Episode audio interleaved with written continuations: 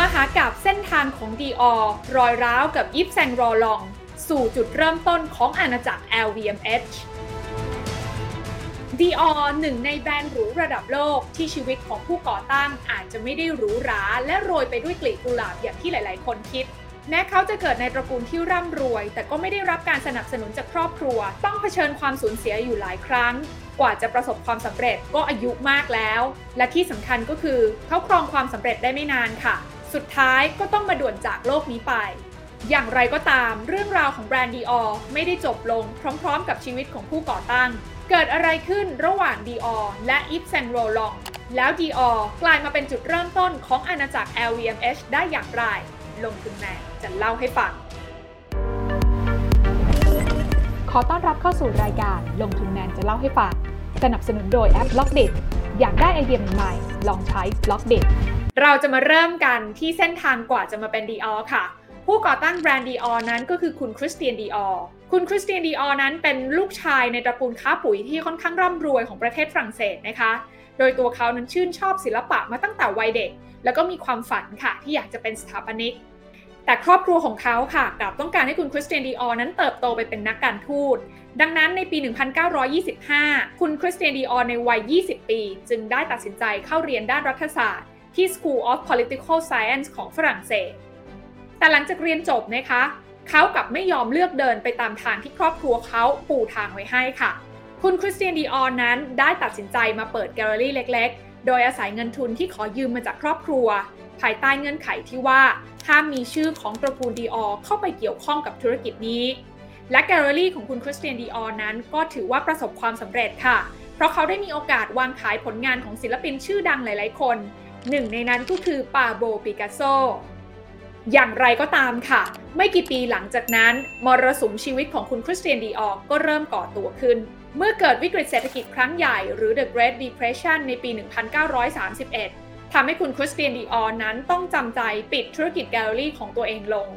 และก็เรียกได้ว่าเป็นอีกปีที่ชีวิตของเขานั้นตกต่ำสุด เพราะนอกจากกิจการนั้นต้องถูกปิดลงแล้ว พี่ชายและแม่ของเขาก็จากโลกนี้ไปในช่วงระยะเวลาใกล้ ๆ กัน รวมทั้งธุรกิจเดิมของครอบครัวเขาก็มาล้มละลายในช่วงเวลานี้อีกด้วย แต่วิกฤตครั้งนี้คือโอกาสที่ทำให้คุณคริสเตียนดีออนนั้น ได้เดินหน้าเข้าสู่วงการแฟชั่นอย่างเต็มตัว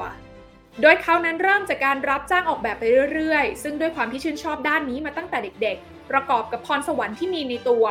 ผลงานของคุณ Christian Dior ก็เลยไปเข้าตาดีไซเนอร์ชื่อดัง แล้วก็ได้รับการว่าจ้างให้ไปเป็นผู้ช่วยของคุณ Robert Piguet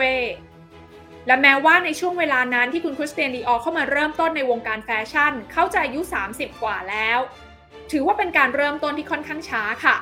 แต่เขาก็ค่อยๆ พิสูจน์ตัวเองจากการสร้างสรรค์ผลงานทำให้ชื่อเสียงของคุณคริสเตียนดีออนั้นเป็นที่ยอมรับเพิ่มขึ้นเรื่อยๆ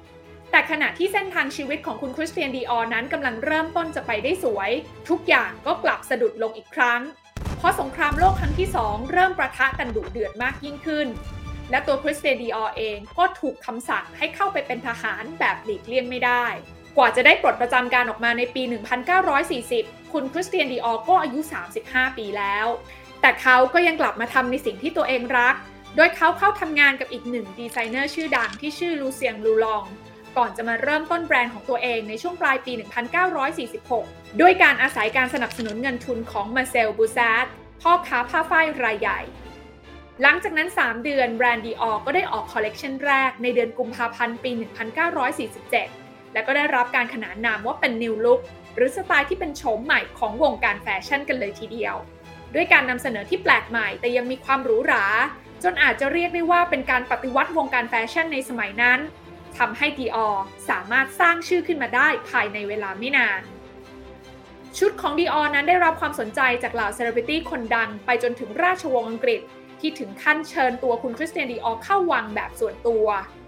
ในขณะเดียวกัน Dior เองก็มีการขยายลายผลิตภัณฑ์อื่น ๆ ซึ่งหนึ่งในนั้นก็คือน้ำหอม Miss Dior อันโด่งดัง ที่ยังได้รับความนิยมมาจนถึงปัจจุบัน ต่อมาในปี 1955 ค่ะ คุณ Christian Dior ก็ได้พบกับคุณ Yves Saint Laurent วัย 19 ปี ที่ตอนนั้นเนี่ยเขาเข้ามารับตำแหน่งเป็นผู้ช่วยดีไซเนอร์ และด้วยพรสวรรค์อันโดดเด่นของคุณ Yves Saint Laurentทำให้หลังจากนั้นแค่ 2 ปีคคุณคริสเตียนดีออนั้นเดินทางไปพบกับคุณแม่ของคุณยิปแซงรอรองค่ะ เพื่อที่จะบอกว่าจะให้คุณยิปแซงรอรองนั้นมาสืบทอดในฐานะตำแหน่งหัวเรือใหญ่ของแบรนด์ดีออ แม้ว่าในเวลานั้นนะคะอาจจะดูเร็วไปค่ะสำหรับคนอายุ 52 ปี อย่างคุณคริสเตียนดีออนะคะที่จะเริ่มมองหาทายาททางธุรกิจ แต่ก็เหมือนกับว่าคุณคริสเตียนดีออนั้นจะรู้ล่วงหน้าค่ะ เพราะหลังจากนั้นไม่กี่เดือนเขาก็ด่วนจากโลกนี้ไปด้วยอาการหัวใจวาย ซึ่งนั่นก็หมายความว่าคุณ Christian Dior นั้นอยู่กับความสำเร็จของแบรนด์ Dior ที่เขาสร้างมากับมือแค่ 10 ปีเท่านั้นเอง แน่นอนว่าเรื่องราวของแบรนด์ Dior ไม่ได้จบลงแค่เพียงเท่านี้ เพราะหลังจากนั้นคุณ Yves Saint Laurent ที่อายุได้ 21 ปี ก็ได้มารับช่วงต่อในฐานะหัวหน้าดีไซเนอร์ของแบรนด์ต่อจากคุณ Christian Diorโดยคอลเลกชันแรกภายใต้การนำของคุณ Yves Saint Laurent ก็เรียกได้ว่าประสบความสำเร็จอย่างมาก แต่ก็เป็นเพียงแค่ช่วงแรกเท่านั้นค่ะ เนื่องจากพอคอลเลกชันต่อๆมา เสียงตอบรับที่ได้เนี่ยกลับไม่ค่อยดี แถมยังโดนวิพากษ์วิจารณ์จากสื่ออยู่หลายครั้ง จนกระทั่งในปี 1960 คุณ Yves Saint Laurent ก็ถูกเรียกไปเกณฑ์ทหาร โดยเรื่องนี้นะคะจริง ๆ แล้วก็ดูเหมือนจะมีเบื้องหน้าเบื้องหลังอยู่เหมือนกันค่ะ เพราะก่อนหน้านี้นะคะก็มีข่าวลือค่ะว่าคุณมาเชลบูซาร์ซึ่งถือว่าเป็นเจ้าของแบรนด์ดีออแล้วก็ยังเป็นผู้มีอิทธิพลในวงการสื่อด้วยเนี่ยนะคะ ได้เคยกดดันหน่วยงานของรัฐบาลนะคะ ไม่ให้เรียกตัวคุณยิปแซงโรลองเข้ากองทัพอยู่หลายครั้ง แต่พอคุณยิปแซงโรลองนั้นเริ่มล้มเหลวมากๆค่ะ ก็เลยทำให้รอบนี้เนี่ยโดนเรียกตัว พื่อที่จะให้แบรนด์ดีออนั้นนะคะ ได้หาคนอื่นมาเป็นผู้นำคนใหม่แทน และชีวิตในค่ายทหารของคุณยิปแซงโรรองเนี่ยก็ไม่ได้ดีนักนะคะ มีข่าวว่าเขาถูกซ้อมจนต้องเข้าโรงพยาบาล และหลังจากนั้นไม่นานนะคะ เขาก็พบว่าตัวเขานั้นโดนไล่ออกจากดีออมแบบไม่เป็นธรรมด้วย สุดท้ายเขาจึงตัดสินใจฟ้องร้องดีออเรื่องผิดสัญญา แล้วก็สามารถชนะคดีได้ในที่สุด หลังจากนั้นเขาก็ออกมาเดินหน้าสร้างแบรนด์ยิปแซงโรรองของตัวเองในเวลาต่อมา กลับมาที่สถานการณ์ของแบรนด์ดีออภายหลังจากการจากไปของคุณยิปแซงโรรอง ผู้ที่เข้ามารับตำแหน่งต่อก็คือคุณ Marc Bohan ซึ่งอันที่จริงคุณ Marc Bohan นั้นก็ถือว่าเป็นผู้ที่กอบกู้สถานการณ์ของแบรนด์ Dior ให้กลับมาครองใจเหล่า feminine อีกครั้ง ด้วยการนำเอากลิ่นอายการออกแบบในยุคของคุณ Christian Dior มาประยุกต์ให้ดู modern ขึ้น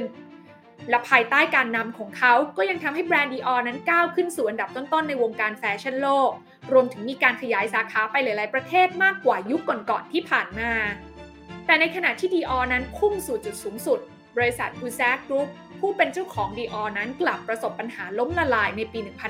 1978 ด้วยเหตุนี้ Dior จึงถูกซื้อไปโดย Willot Group แต่ต่อมาบริษัทนี้ก็ดันมาล้มละลายตามไปอีกเจ้า ในปี 1984 คุณ Bernard Arnault ที่ในขณะนั้นอายุ 35 ปี เห็นสถานการณ์แบบนี้เข้า จึงตัดสินใจเข้าซื้อ Willot Groupเพราะว่าเขานั้นมีความฝันที่อยากจะสร้างบริษัทที่รวบรวมแบรนด์หรูทั่วประเทศเข้าไว้ด้วยกัน หลังจากเข้าซื้อกิจการคุณ Bernard Arnault ก็เริ่มทำการเปลี่ยนแปลงครั้งใหญ่ ทั้งปลดพนักงานออกกว่า 9,000 คน และขายบางธุรกิจในเครือที่ฉุดรายได้ออกไป รวมถึงมีการเปลี่ยนสถานะคริสเตียนดีออ SA ให้เป็นบริษัท holding ในปี 1988 หลังจากนั้นเขาก็ได้นำบริษัทนี้ไปลงทุนซื้อหุ้นของ LVMH ในสัดส่วน 32%ซึ่งตอนนั้น LVMH ก็กลายเป็นบริษัทที่ใหญ่ที่สุดในฝรั่งเศสเป็นที่เรียบร้อยแล้ว จากการรวมธุรกิจระหว่างแบรนด์หรู Louis Vuitton และสุราหรูอย่าง Moët Hennessy ซึ่งคุณ Bernard Arnault ในเวลานั้นนะคะ ก็ได้พยายามเพิ่มสัดส่วนการถือครองหุ้น LVMH มากขึ้นเรื่อยๆ จนไปกระทบกระทั่งกับกลุ่มผู้ถือหุ้นที่เป็นเครือญาติเดิมของ Louis Vuitton แต่สุดท้ายนะคะคุณ Bernard Arnault นั้นก็สามารถรวบรวมเสียงส่วนใหญ่ในที่ประชุม จนสามารถบีบให้เจ้าของเดิมนะคะ ออกจากบริษัทไปได้ในปี 1989 ซึ่งเรื่องนี้ลงทุนแมนก็เคยได้เล่ารายละเอียดมหากราบ LVMH ไว้ให้ฟังแล้วนะคะ ลองไปหาฟังดูได้ค่ะ และนั่นก็เป็นจุดเริ่มต้นของ LVMH ภายใต้การนำของคุณเบอร์นาร์ดอาโนที่ค่อยๆ เดินตามฝัน ด้วยการสะสมแบรนด์หรูเข้าพอร์ตของบริษัทไปเรื่อยๆ จนวันนี้เขาไม่เพียงแต่รวบรวมแบรนด์หรูทั่วประเทศฝรั่งเศส แต่กลับสามารถกล่าวได้ว่า LVMH นั้นกลายเป็นอาณาจักรที่รวบรวมแบรนด์หรูจากทั่วโลกและไม่ใช่แค่ LVMH เท่านั้นนะคะ ที่ก้าวขึ้นมาสู่อันดับหนึ่งของอาณาจักรแบรนด์หรูที่ใหญ่ที่สุดในโลก แต่คุณเบอร์นาร์ดอาโนผู้ที่อยู่เบื้องหลังอาณาจักร LVMH นี้ก็ก้าวขึ้นมาเป็นหนึ่งในคนที่มีทรัพย์สินมากที่สุดในโลกเช่นเดียวกัน